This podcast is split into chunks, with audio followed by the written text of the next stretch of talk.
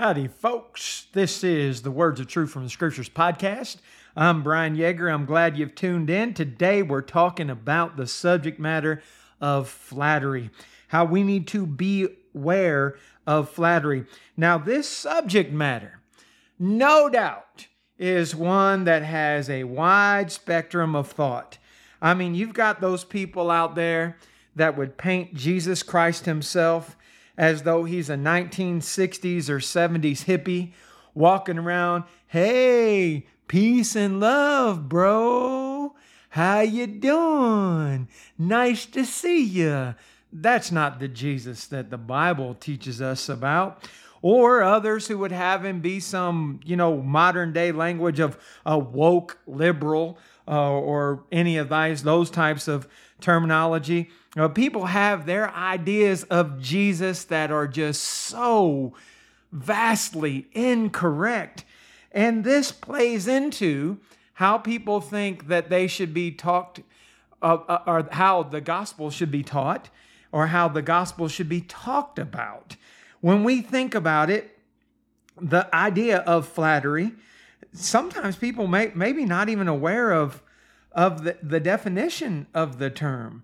Uh, you know, when we look at terms in the English language, they have definitions.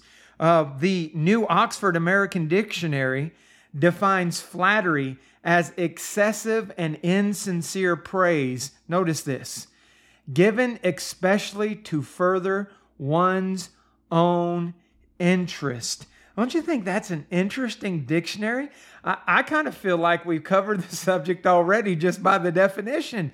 If you are anywhere near close to somebody who has uh, understanding of what the Bible teaches, you know that that definition tells you something, doesn't it? It tells you that people that use flattery are being deceptive. It's it, it, it, when you look at uh, Merriam-Webster's dictionary, flattery is the act or practice of flattering, which f- flattering is showing or expressing gratifying respect or admiration. The, the second part of the definition, excessively or insincerely complimentary, helping to enhance attractiveness. The whole idea is that flattery is a, a form of propaganda. Somebody wants to accomplish something, so they stroke your ego to get you there. Folks, all of this stuff is what we've got to be aware of. We have to understand that we live in a world where, you know, don't say anything that's going to be offensive. That just keeps you from opening your Bible. It keeps you from talking about God. It keeps you from talking about Jesus. It keeps you from sharing the good news before, because for the gospel to be the good news, people have to be warned about the bad. And the bad is the wages of sin are death, Romans 6 and verse 23. The result of sin, therefore, is eternal damnation, Matthew 25, 31 through 46. So we have the good news. If you're a Christian, you've got the good news. But the world says, wait a minute, don't tell us the bad so that it can become good. Oh, What's that do to the effect of the gospel? Maybe you've heard people use phrases like, I don't have a problem with what you said, I have a problem with how you said it. The, the idea of flattery, it's just, it's just a growing huge problem in the world that we live in. Maybe you've sat in a, a place where people have assembled to practice the preaching of the gospel. And you've heard a man, I've heard it many times, who will get up to speak and he'll start off talking about, you know, I just love you people. You're the greatest people on earth, and, you know, so forth and so on. Your sister, so and so, you make the best whatever meal that was served to him at that time. And oh i just love you people. I just wish i could could just stay here. How many audiences do you think that that man has said those same th- same things to? Well every audience is the greatest audience on earth right? That's flattery folks they are trying to further their own interest. So let's turn this into a Bible study. The wisdom that comes from God is the wisdom that delivers us from those that would use flattery. Like, for example, when you look at the book of Proverbs, chapter 2 verses 6 through 16 says, For the Lord giveth wisdom. Out of his mouth cometh knowledge and understanding. He layeth up sound wisdom for the righteous. He's a buckler to them that walk uprightly. He keepeth the paths of judgment and preserveth the way of his saints. Then shalt thou understand righteousness and judgment and equity, yea, every good path. When wisdom enter into thine heart and knowledge is pleasant thy soul, discretion shall preserve thee, understanding shall keep thee, to deliver thee from the way of the evil man, from the man that speaketh froward things, who leave the paths of righteousness to walk in the darkness, who rejoice to do evil and delight in the frowardness of the wicked, whose ways are crooked, and they froward in their paths, to deliver thee from the strange woman, even from the stranger which flattereth with her words. In chapter 7, the book of Proverbs, the first five verses My son, keep my words and lay up my commandments with thee. Keep my commandments and live, and my law as the apple of thine eye. Bind them upon thy fingers, write them upon the table of thy heart. Say unto wisdom, Thou art my sister, and call understanding thy kinswomen, that they may keep thee from the strange woman, from the stranger which flattereth with her words. People can be deceptive. And we need to understand that there are those that will use flattery, they will use excessive and insincere praise because they have an agenda. They're going to work hard at deceiving you. And think about that point in itself the deceptive nature and how people will use deception. Psalm 28 3 says, Draw me not away with the wicked, with the workers of iniquity, which speak peace to their neighbors, but mischief is in their hearts. Proverbs 5 3 and 4 The lips of a strange woman drop as an honeycomb, and her mouth is smoother than oil, but her end is bitter as wormwood, sharp as a two edged sword. In Proverbs 26 23 through 28, burning lips and a wicked heart are like potsherd covered with silver dross. He that hateth dissembleth with his lips, and he layeth up deceit with him. When he speaketh fair, believe him not, for there are seven abominations in his heart, whose hatred is covered by deceit. His wickedness shall be showed before the whole congregation. Whoso diggeth a pit shall fall therein, and he that rolleth stone it shall return upon him. A lying tongue hateth those that are afflicted by it, and a flattering mouth worketh ruin.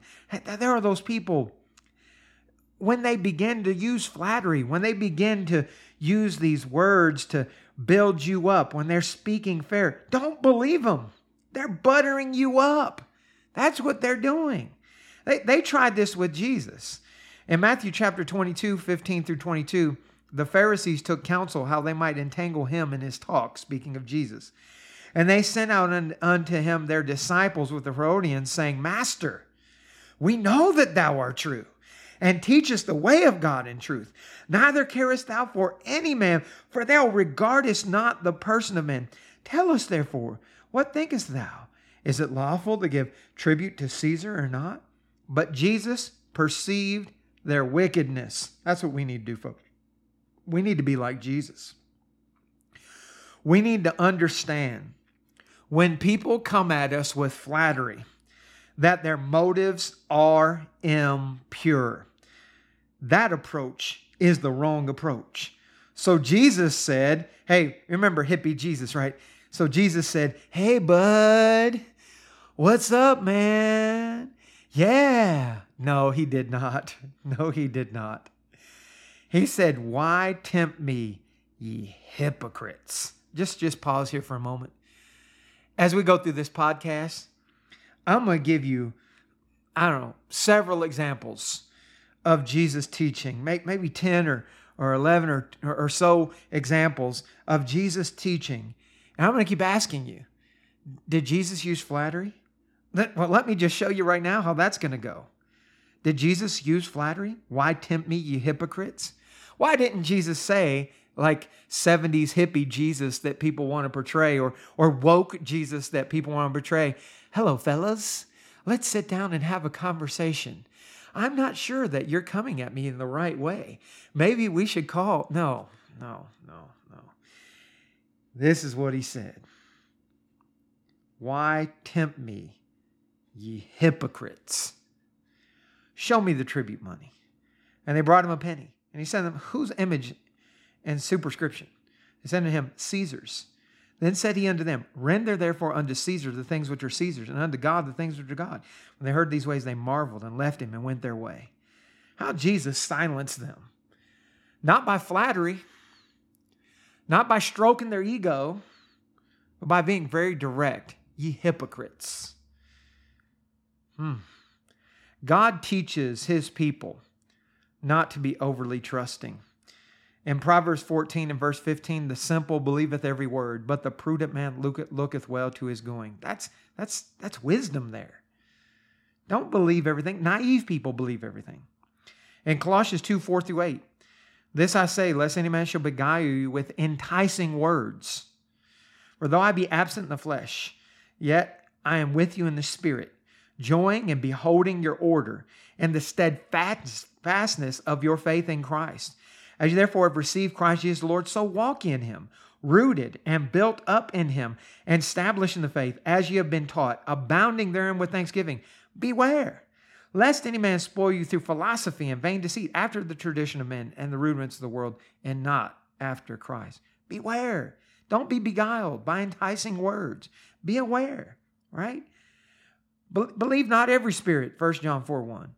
But try them whether they be of God, for many false prophets have gone out into the world. Don't believe everything. Test it. Ephesians 5 and verse 10, proving what is acceptable unto the Lord. Verse 11 says, And have no fellowship with unfruitful works of darkness, but rather reprove them. And if you back up in the context, verse 6 says, Let no man deceive you with vain words, for because of these things comes the wrath of God upon the children of disobedience. Folks, hear it, test it. 1 Thessalonians 5:21, prove all things, hold fast that which is good, test it. Ask yourself, why is this person praising me instead of just telling me the truth? You know, the, the problem is there's these people out there, and, and it's more than, than you can imagine. And, and I know this from vast years of experience in the, the realm of this subject matter. There are people out there that if they had to have life saving surgery and two surgeons walked into the room, and the first guy walks in and he says, "Oh, how you doing?" We'll just say this lady is Mrs. Jones. "How you doing, Mrs. Jones?" Well, you're in for surgery today. And let's say this woman has to pick these two surgeons, right? First guy comes in and he says, well, let's look at your chart and let's see what's wrong with you. And then he runs through some medical mumble jumble. Then he sits down on the bed and he puts his hand uh, on her hand and he says, Listen, you're in good hands with me. Oh, wait. this picture over here, is that your children or grandchildren? Oh, they're my grandchildren. I'm way too old to have, you know, children that young. Oh, you don't look that old to me. You look young. You're not that old. And you know what? You look great. Here, here, Mrs. Jones is a, a, a very unhealthy person and needs this surgery really bad, or she's going to die at any moment in time. And he says to her, You know, what you've got going on here, it's, it's, it's not that big of a problem. We should operate by all means. And he talks to her for like 30 minutes. And he praises her and praises her and praises her. And he leaves the room, and then comes in this other surgeon. And we'll, we'll make this surgeon a female. And this surgeon looks at her and looks at the chart, says, Mrs. Jones, you need surgery immediately. You could die at any moment. This thing going on with you, it could burst at any time. You need this surgery immediately. Listen, the surgery is dangerous. The survival rate is this percentage, and it's 70%. Just throw out some numbers. But of a certainty, you will die if you do not have this surgery. I can have the OR prep for you in 10 minutes uh, if you let me know now. But if you wait, I have other patients, and it's going to be those that, that get into that emergency room first. Uh, let me know here in a few minutes through your nurse. You can talk to your loved one, so forth, so on, and I'll see you then. Is in the room for five minutes or less. You know what a lot of Mrs. Jones do? I don't like her. I don't like her. Well, let, let me tell you the background information. The guy that was awesome and had the bedside manner. 35% of his surgeries end in death. But the woman who had absolutely no bedside man- manners, 5% of her surgeries end in death. You know what Mrs. Jones is still going to do likely? The guy that talked about her grandchildren and praised her and buttered her up. And you know what? That's the world we live in. It's not right. It's not right, folks. People aren't interested in truth and facts in dealing with what will save them. They're interested in bedside manner. How shameful. We are taught that when we test things, and if somebody's teaching something that's not right or saying something not right, to withdraw ourselves, not to draw nearer, in 1 Timothy 6, 3 through 5, if any man teach otherwise and consent not to wholesome words, even the words of our Lord Jesus Christ and the doctrine which is according to godliness, he is proud, knowing nothing, but doting about questions, strife of words, wherefore cometh envy, strife, railings, evil surmising, perverse disputings of men of corrupt minds, and destitute of truth, supposing that gain is godliness. Notice, from such, withdraw thyself. Don't throw yourself at people that use flattery and aren't telling you the truth. Withdraw yourself from them. You see, the wisdom of God is the opposite of the wisdom of the world. Read the first three chapters in the letter to the church in Corinth. The wisdom of this world is foolishness with God. You perish by going along with the wisdom of the world. The wisdom of the world says, go after the flattering guy. Forget about the person who just comes and tells you the truth very directly.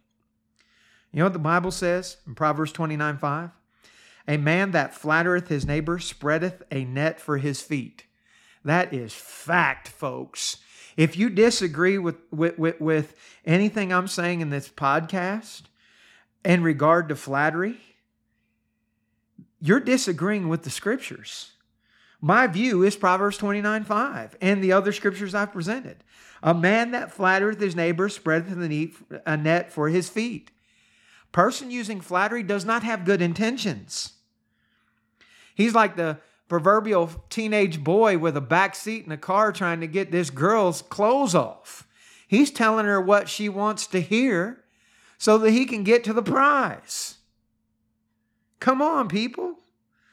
Flattery is not a tool that's used by those who are seeking to do good. In Psalm 5, 8, 9, Psalmist says, Lead me, O Lord, in thy righteousness because of mine enemies. Make thy way straight before my face, for there is no faithfulness in their mouth.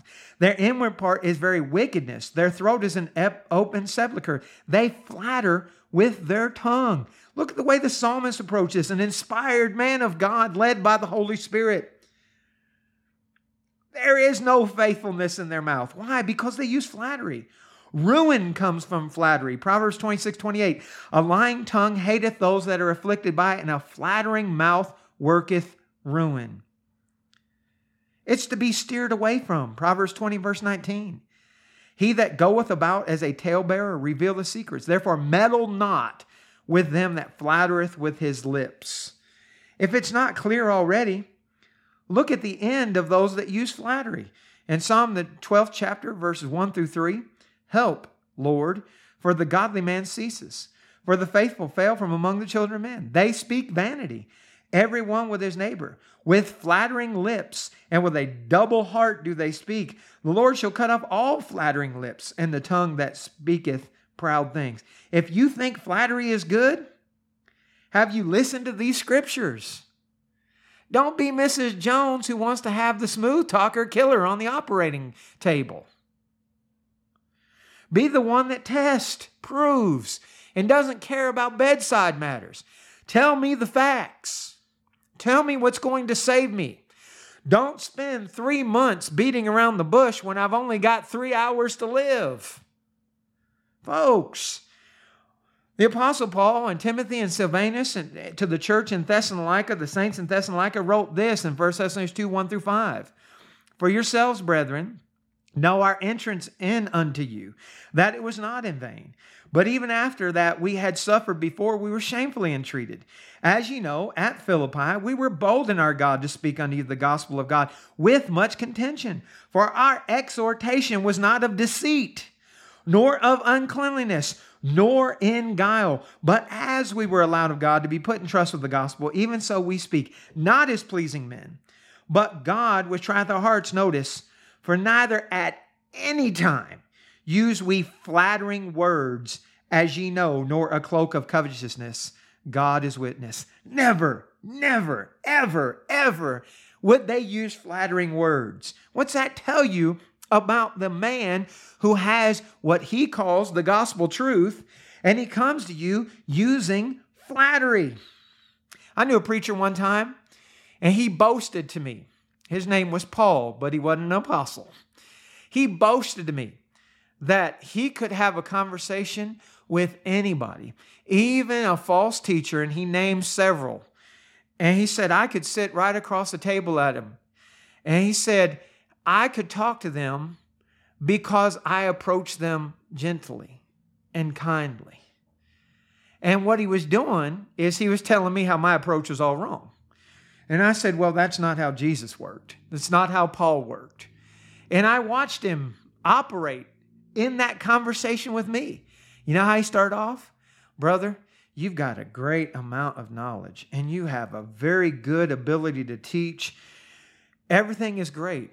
And and you know, you blah blah blah blah blah. I mean like five, ten minutes sitting at a table with me, just buttery, buttery, buttery, buttery. I cut him off. I said, get to your point. get to your point. I, I knew from his flattering speech that he was setting me up for some form of correction but he went around it a sinful way. I want to talk to you about Jesus. I want to talk to you about Jesus. Forget about my experiences. Let's talk about Jesus. In 1 Peter 2 21 through 23, it says, To saints that are scattered, we're studying 1 Peter on Sundays. Pick up that podcast.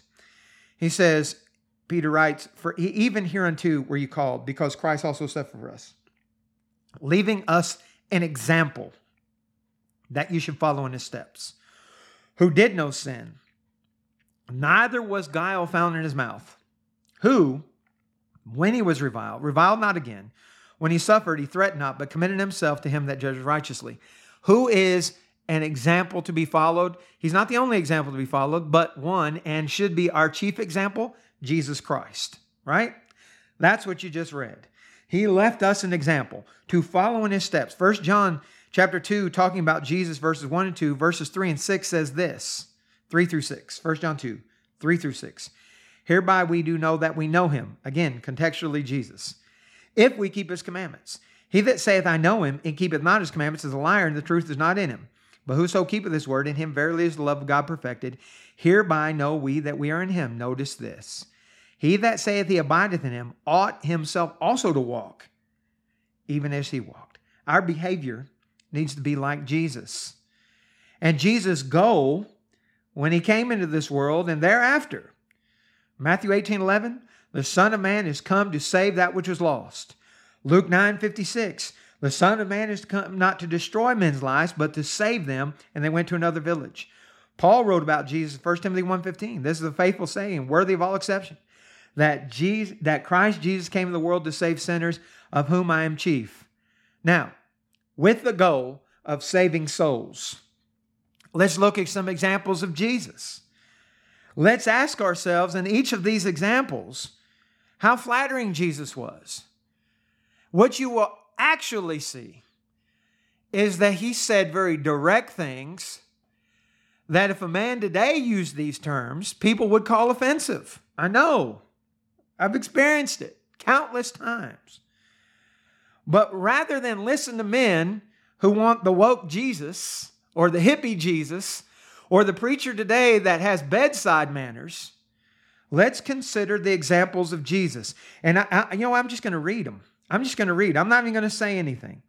I, I'm going to read them, and I want you to listen carefully. Open your Bible up, take some notes. If you're listening to this while you're traveling and you've got some questions, come back in the podcast. This is about the 24 minute, 20 second mark of the podcast that I'm going to start this. So, somewhere around 24, 25 minutes, you can come back later and you can listen, okay? Listen to these things. In Matthew 8, 23 through 27, when he was entered into a ship, his disciples followed him. And behold, there arose a great tempest in the sea insomuch that the ship was covered with waves, but he was asleep. His disciples came to him and awoke him, saying, Lord, save us, we perish. And he said unto them, Why are ye fearful, O ye of little faith? Then he arose, rebuked the winds and the sea, and there was a great calm. Well, the men marveled, saying, What manner of man is this, that even the winds and the sea obey him? Matthew 15, 1 through 14. Then came to Jesus scribes and Pharisees, which were of Jerusalem, saying, Why do thy disciples transgress the tradition of the elders? For they wash not they wash not their hands when they eat bread. But he answered and said to them, Why do ye also transgress the commandment of God by your tradition? For God commanded, saying, Honor thy father and mother. He that curseth father and mother, let him die the death. But ye say, Whosoever shall say to his father or his mother, It is a gift, by whatsoever thou mightest be profited by me, and honoreth not his father and mother, he shall be free. Thus have ye made the commandment of God of none effect by your tradition. Ye hypocrites. Well did Isaiah prophesy of you, saying, This people draweth nigh unto me with their mouth, and honoreth me with their lips, but their heart is far from me. But in vain they do worship me, teaching for doctrines the commandments of men. And he called the multitude and said to them, Hear and understand. Not that which goeth in the mouth defileth a man, but that which cometh out of the mouth, this, this defileth a man. Then it came his disciples and said unto him, Knowest thou that the Pharisees were offended after they heard this saying? But he answered and said, Every plant which my heavenly Father hath not planted should be rooted up. Let them alone. They be blind leaders of the blind, and the blind lead the blind. Both shall fall into the ditch. Matthew 16, 1 through 12. The Pharisees, also with the Sadducees, came and tempting him, desired him that he would show them a sign from heaven. He answered and said to them, When it is evening, you say it will be fair weather, for the sky is red. And the morning it will be foul weather today, for the sky is red and lowering. O ye hypocrites, ye can discern the face of the sky, but ye but can ye not discern the signs of the time? A wicked and adulterous generation seeketh after a sign, and there shall no sign be given it but the sign of the prophet Jonah. And he left them and departed. And when his disciples were came to the other side, they had forgotten to take bread. Then Jesus said to them, Take heed and beware of the leaven of the Pharisees and of the Sadducees. And they reasoned among themselves, saying, It's because we have taken no bread. Which, when Jesus perceived, he said unto them, O ye of little faith, why reason ye among yourselves because you have brought no bread? Do you not understand?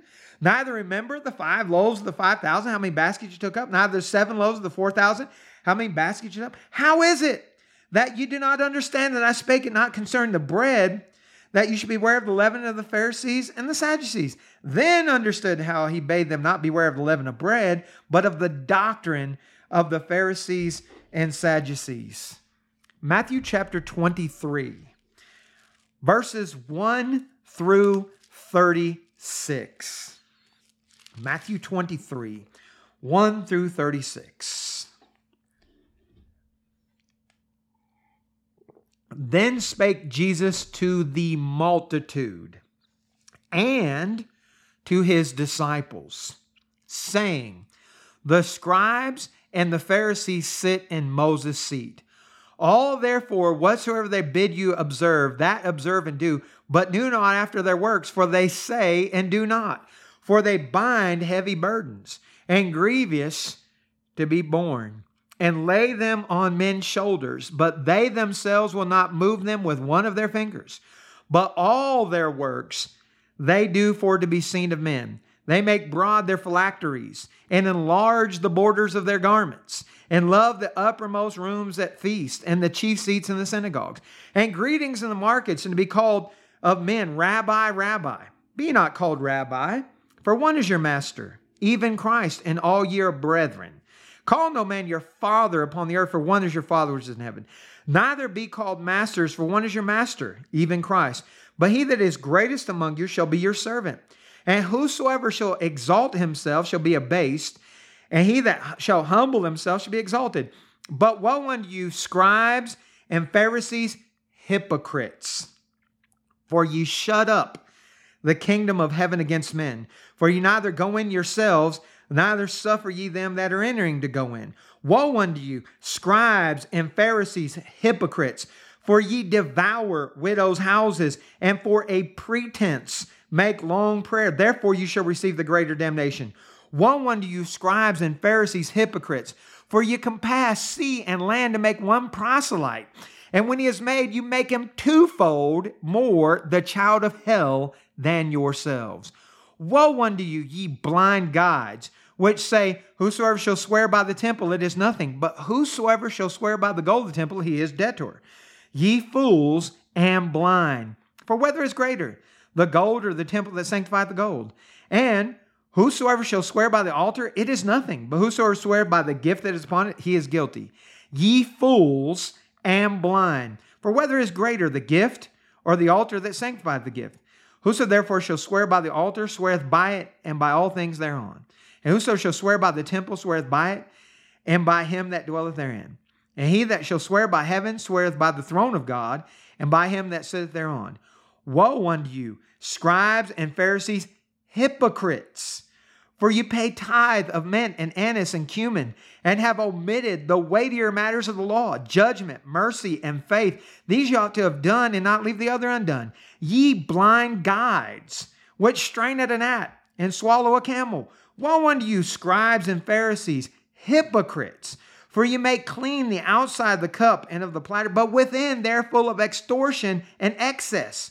Thou blind Pharisee, cleanse first that which is within the cup and platter, that the outside of them may be clean also. Woe unto you, scribes and Pharisees, hypocrites! We are like unto whited sepulchres, which indeed appear beautiful outward, but are within full of dead men's bones and of all uncleanness. Even so, ye outwardly appear righteous unto men, but within ye are full of hypocrisy and iniquity. Woe unto you, scribes and Pharisees, hypocrites!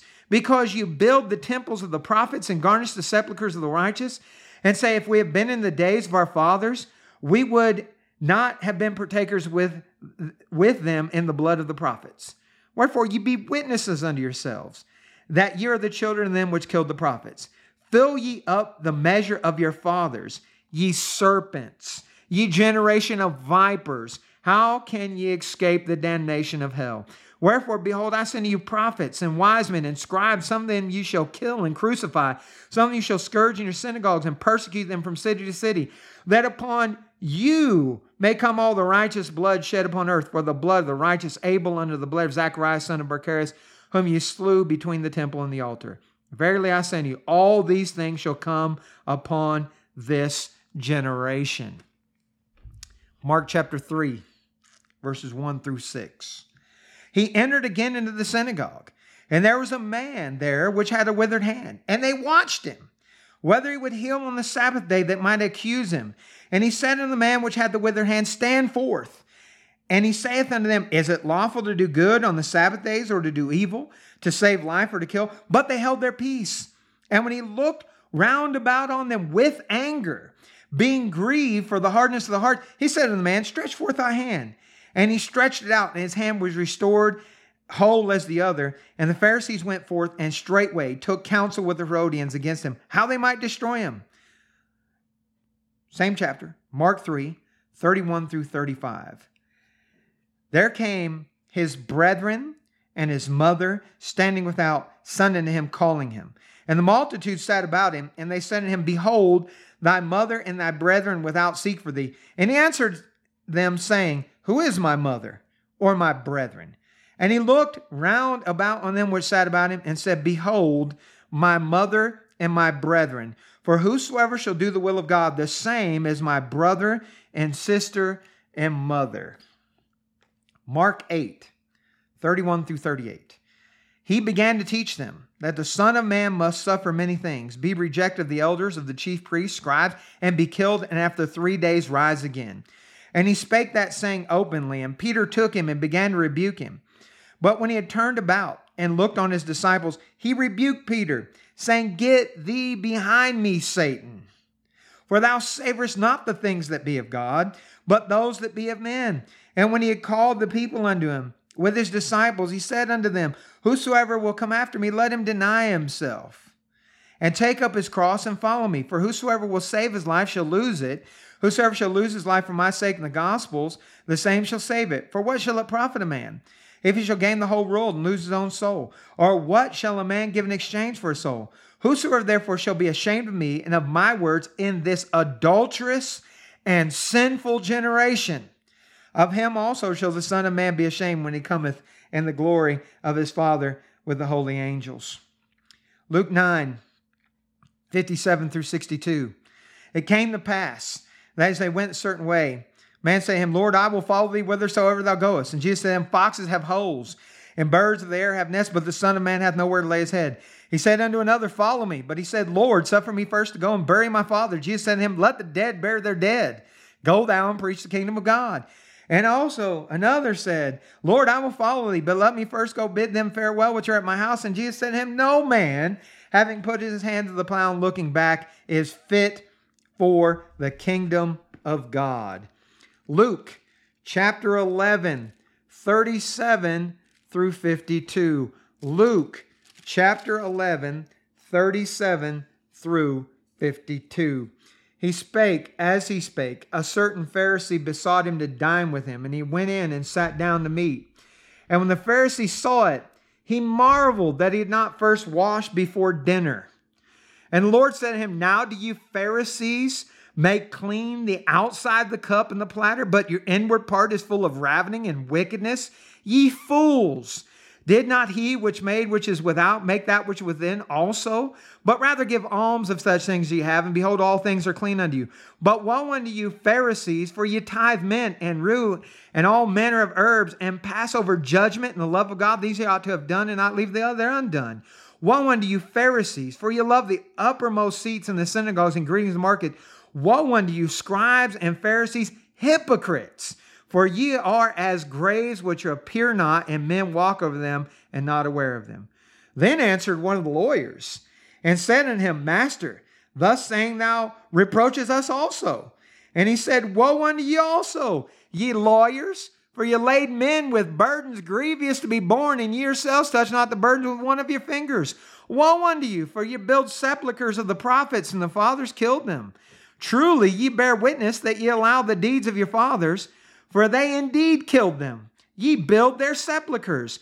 Therefore also said the wisdom of God, I will send them prophets and apostles, and some of them they shall slay and persecute, that the blood of all the prophets which were shed from the foundation of the world may be required of this generation.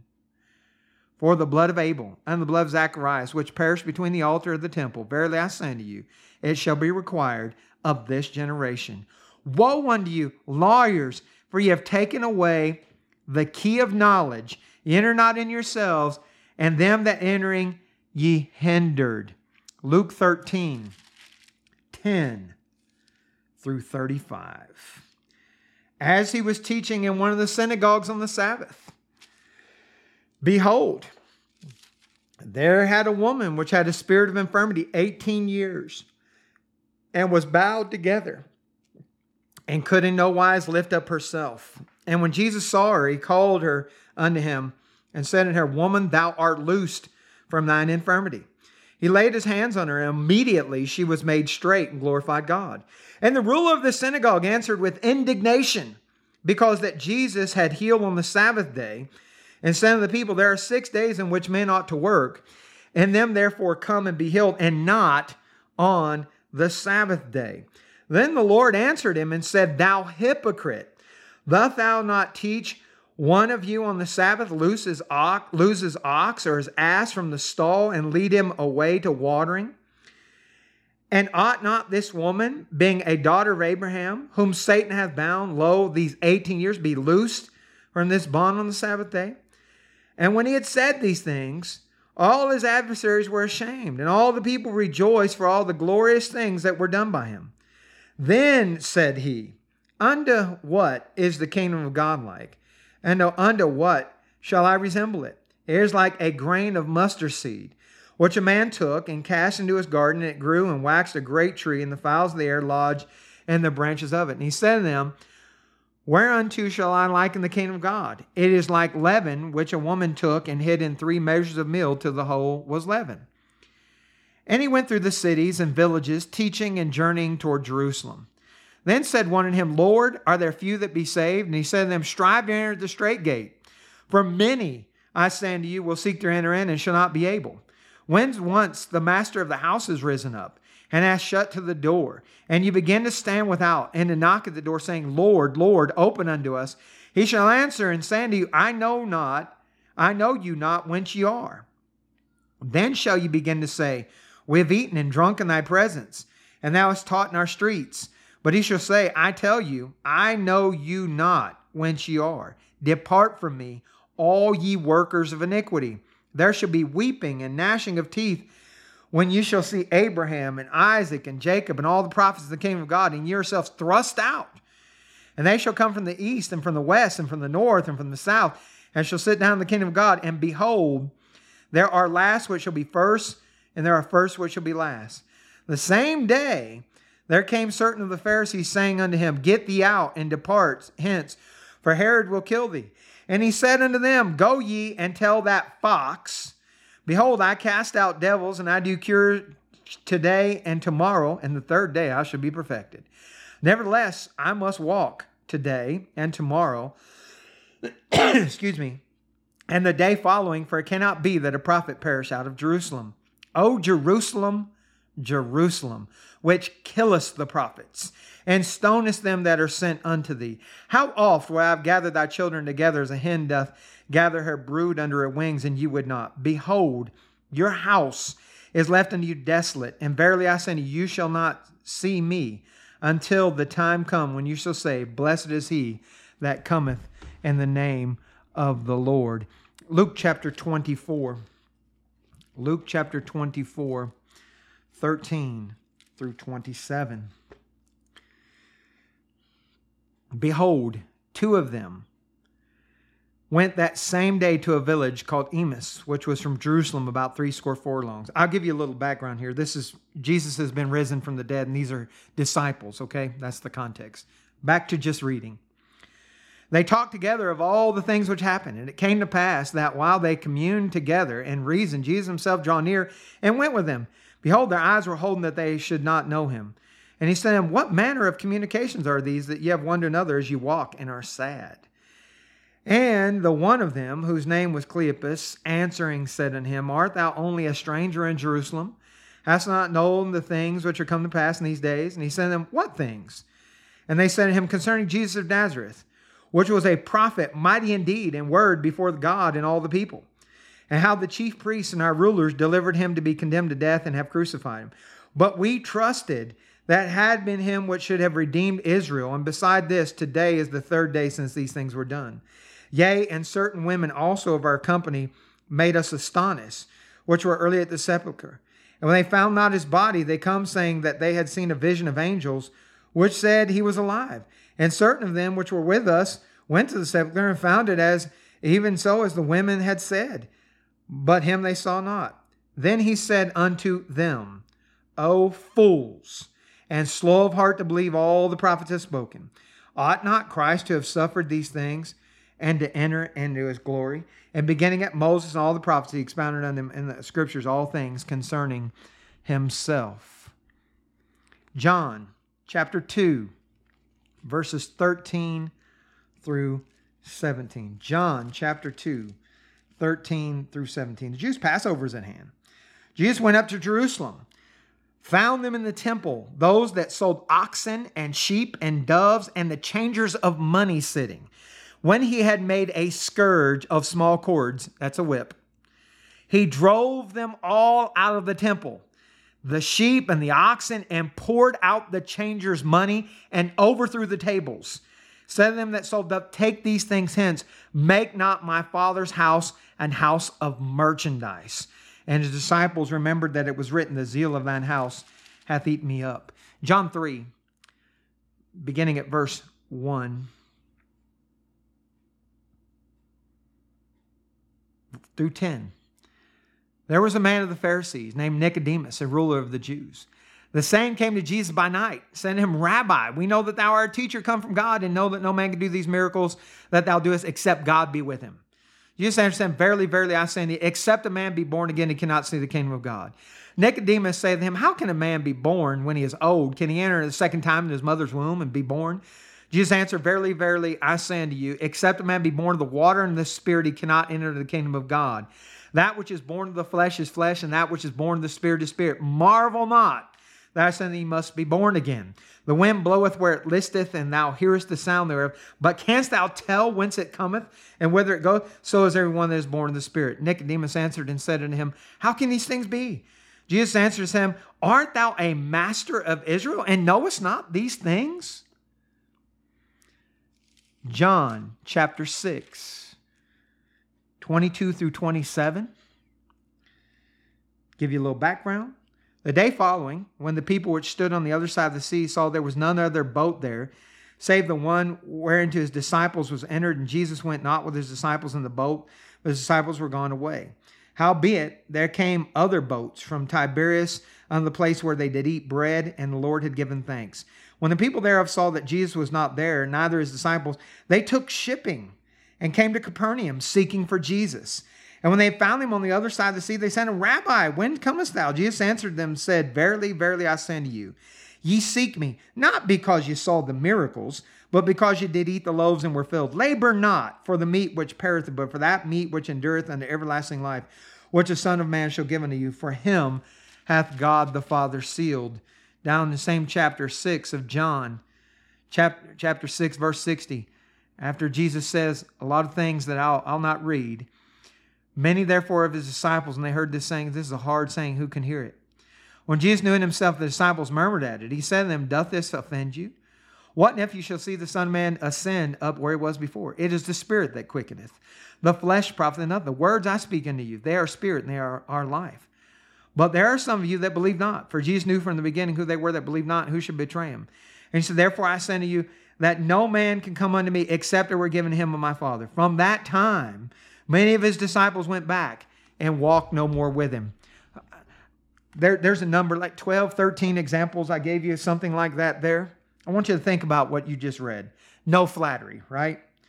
To his disciples in Matthew 8 that we read, when he called them, Oh, ye of little faith, in Matthew 8, 23 through 27. He said that to people who forsook all that they had and followed him. He called them, Oh, ye of little faith. In Matthew 15, when the Pharisees came to him about the transgression of, of, of, of, the tradition of the elders. His disciples didn't wash their hands. He chastised them about how they treated their parents, told them they made the commandment of God in effect by their tradition, called them hypocrites, said that they paid lip service, but that they did not obey God. His disciples, Jesus' disciples said they were offended at this saying. He said, let them alone. They be blind leaders of the blind. No apologies. No, oh, I didn't mean to offend them. In Matthew 16, multiple examples are read in verses 1 through 12, where the Pharisees and the Sadducees came unto him seeking a sign from heaven. Jesus called them hypocrites, and then he indicted, as he did in other contexts we read, the whole generation of people.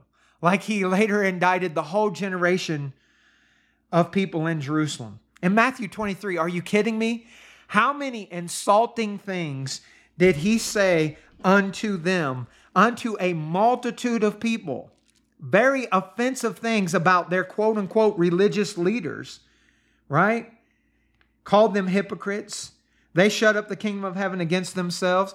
They, they were fake. They, they were people who did things outwardly, uh, uh, but inwardly full of dead man's bones, like whited sepulchres. Called them blind guides Fools? Called them fools. And Mark 3, the peacemaking hippie Jesus, right? He saw that they were going to be angry in verses 1 through, saw that they would, uh, were watching him to see if he would heal on the Sabbath. Instead of him being discreet and not causing a, a ruckus in front of them, he looked around on them with anger. Remember, he was angry? And what did he do? He healed the man knowing it was going to cause a problem. What, what was the end result? They wanted to kill him. They wanted to kill him. Jesus, who taught, Honor thy mother and thy father, his mother and his brethren come unto them. And his response when that's pointed out is, The same are you who do the will of my Father. Peter, who gave up everything, Luke 5 1 through 11, followed Jesus, did not want Jesus to suffer. Peter rebuked Jesus. He wasn't going to let him die. What did Jesus call him? Satan. I can think of a lot of words that are offensive. How about that one? Three people that want to follow Jesus in Luke 9 57 through 62. What's he do? Point out, nah, you're not committed. No, no, and no.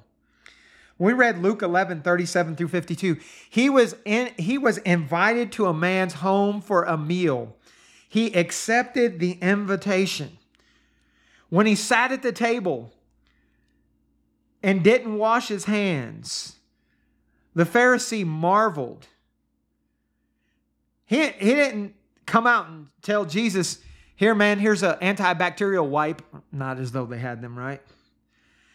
Just because he marveled, Jesus calls him fool, chastises him, corrects him. Then the lawyers were offended at the sayings of Jesus. And what's Jesus do? He apologizes, right? No, he just goes right into them too. Folks, is this the Jesus that you hear being represented by all these people out in the world that paint him a certain kind of way? It's not, is it? It's not.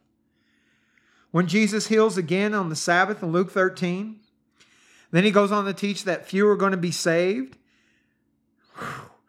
Calls King Herod a fox, insults a leader.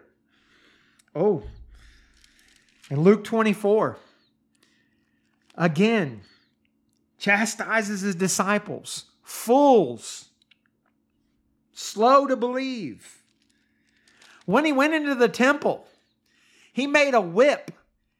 He went in physically, removed people from the temple, overthrew their money tables. This would get you arrested today. Could you imagine walking into a quote unquote church building and overthrowing the tables where people are selling things? What would happen?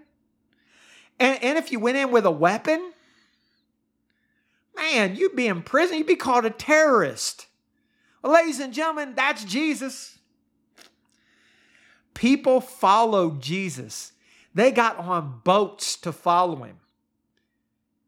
He told them that they weren't following him for the right reasons, to labor not for the meat. Goes on to point out how he's the bread of life and offends the daylights out of these people so that many of his disciples walk no more with him. Now, I beg to ask you, how in the world could you think that flattery is the way you ought to teach the gospel when the source of the gospel did the exact opposite? He was the surgeon who did not bother to waste any time sitting on the bed and having bedside manner. I want to tell you what people do they virtue signal. That's what that is.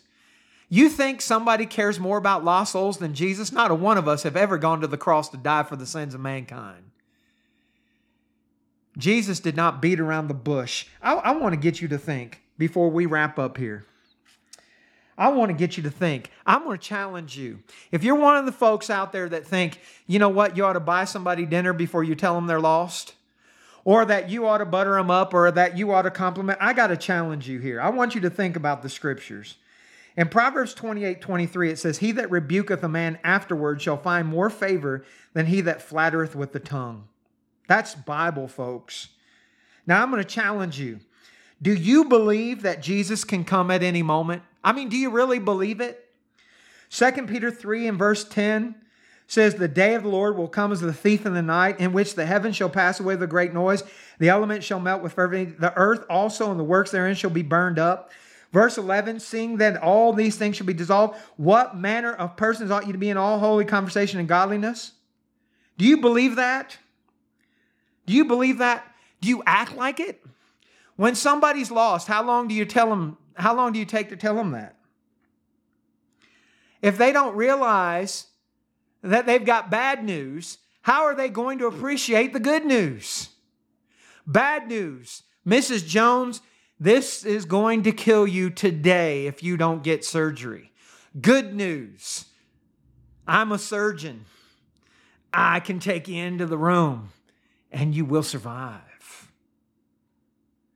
If you do believe that Jesus can come at any moment, how can you possibly believe that an indirect approach to teaching somebody that's lost is the right approach? In Titus chapter 1, to an evangelist, Peter, not Peter, I'm sorry, Paul writes in verses 10 through 14, Titus 1, 10 through 14, there are many unruly and vain talkers and deceivers, especially there of the circumcision, whose mouths must be stopped, who subvert whole houses, teaching things which are not for filthy lucre's sake one of themselves, even a prophet of their own, said, The Cretians are always liars, evil beasts, slow bellies. This witness is true. Wherefore, rebuke them sharply. What's that sound like? Get thee behind me, Satan. What's that sound like? Oh, ye fools. What's that sound like? Ye hypocrites, right? Rebuke them sharply that they may be sound in the faith, not giving heed to Jewish fables and commandments of men that turn from the truth. What's that sound like? And you think you're a teacher in Israel? Jesus the Nicodemus, right? That's what that sounds like. Do we believe that Jesus is coming back? In Mark 13, 32 through 37, of that day and hour knoweth no man, no, not the angels in heaven, neither the Son, but the Father. Take heed, watch, and pray, for you know not when the time is. For the Son of Man is as a man taking a far journey, who left his house and gave authority to his servants, and to every man his work, and commanded the porter to watch. Watch ye therefore, for ye know not when the master of the house cometh, at even, or at midnight, or at cock crowing, or in the morning lest coming suddenly he find you sleeping. And what's I say unto you? I say unto all, watch. Or do you think you got time? You think you got time? James 4 13 through 16. Go to now, ye that say today or tomorrow, we'll go into such a city and continue there a year and buy and sell and get gain. Whereas you know not what shall be on the morrow. For what is your life? It is even a vapor that appeareth for a little time and then vanisheth away. For that you ought to say, If the Lord will, we shall live and do this or that. But now you rejoice and you're boasting. All such rejoicing is evil. Folks, you don't beat around the bush when you believe that Jesus can come at any moment. You just don't. You get to the point. Proverbs 27 1 Boast not thyself of tomorrow, for thou knowest not what the day may bring forth. A few verses later, verses 5 and 6, Proverbs 27 Open rebuke is better than secret love. Faithful are the wounds of a friend, but the kisses of an enemy are deceitful. Galatians 2:14.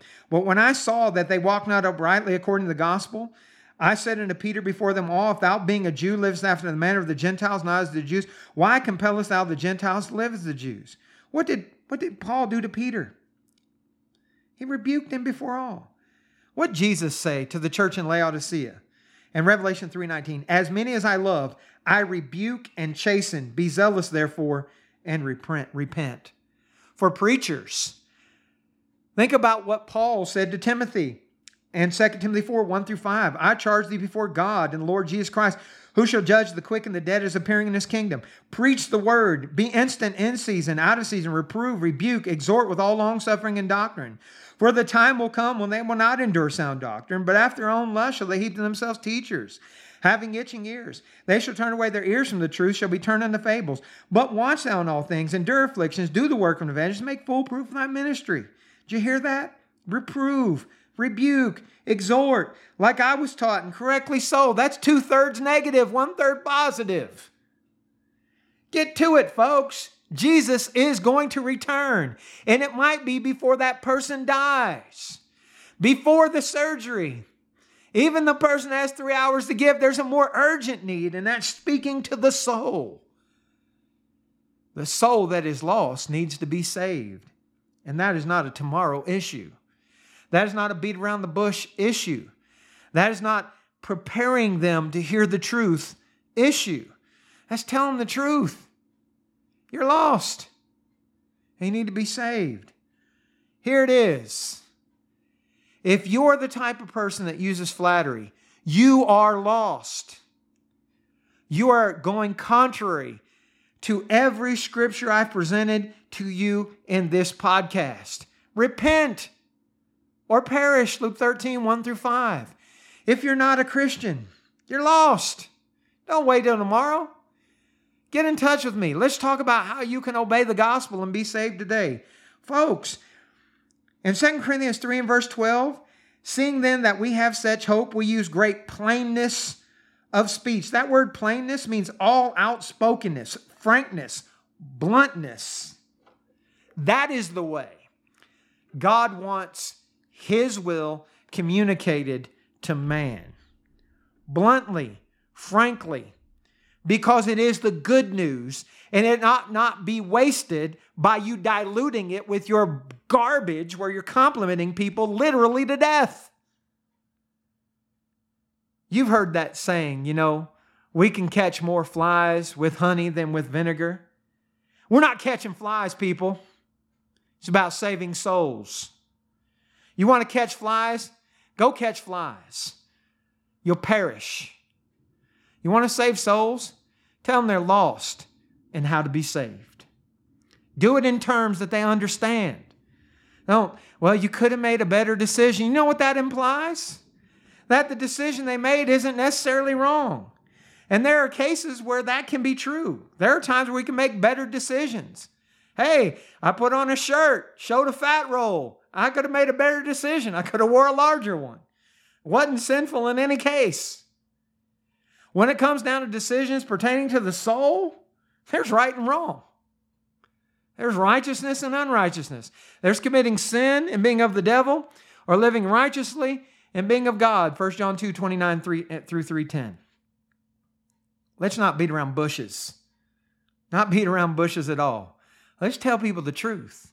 And if you're that person that wants the bedside manner, it's time for you to look to the great physician, Jesus Christ, who will call you a fool when you're a fool, but will embrace you when you become one of his own. That's love.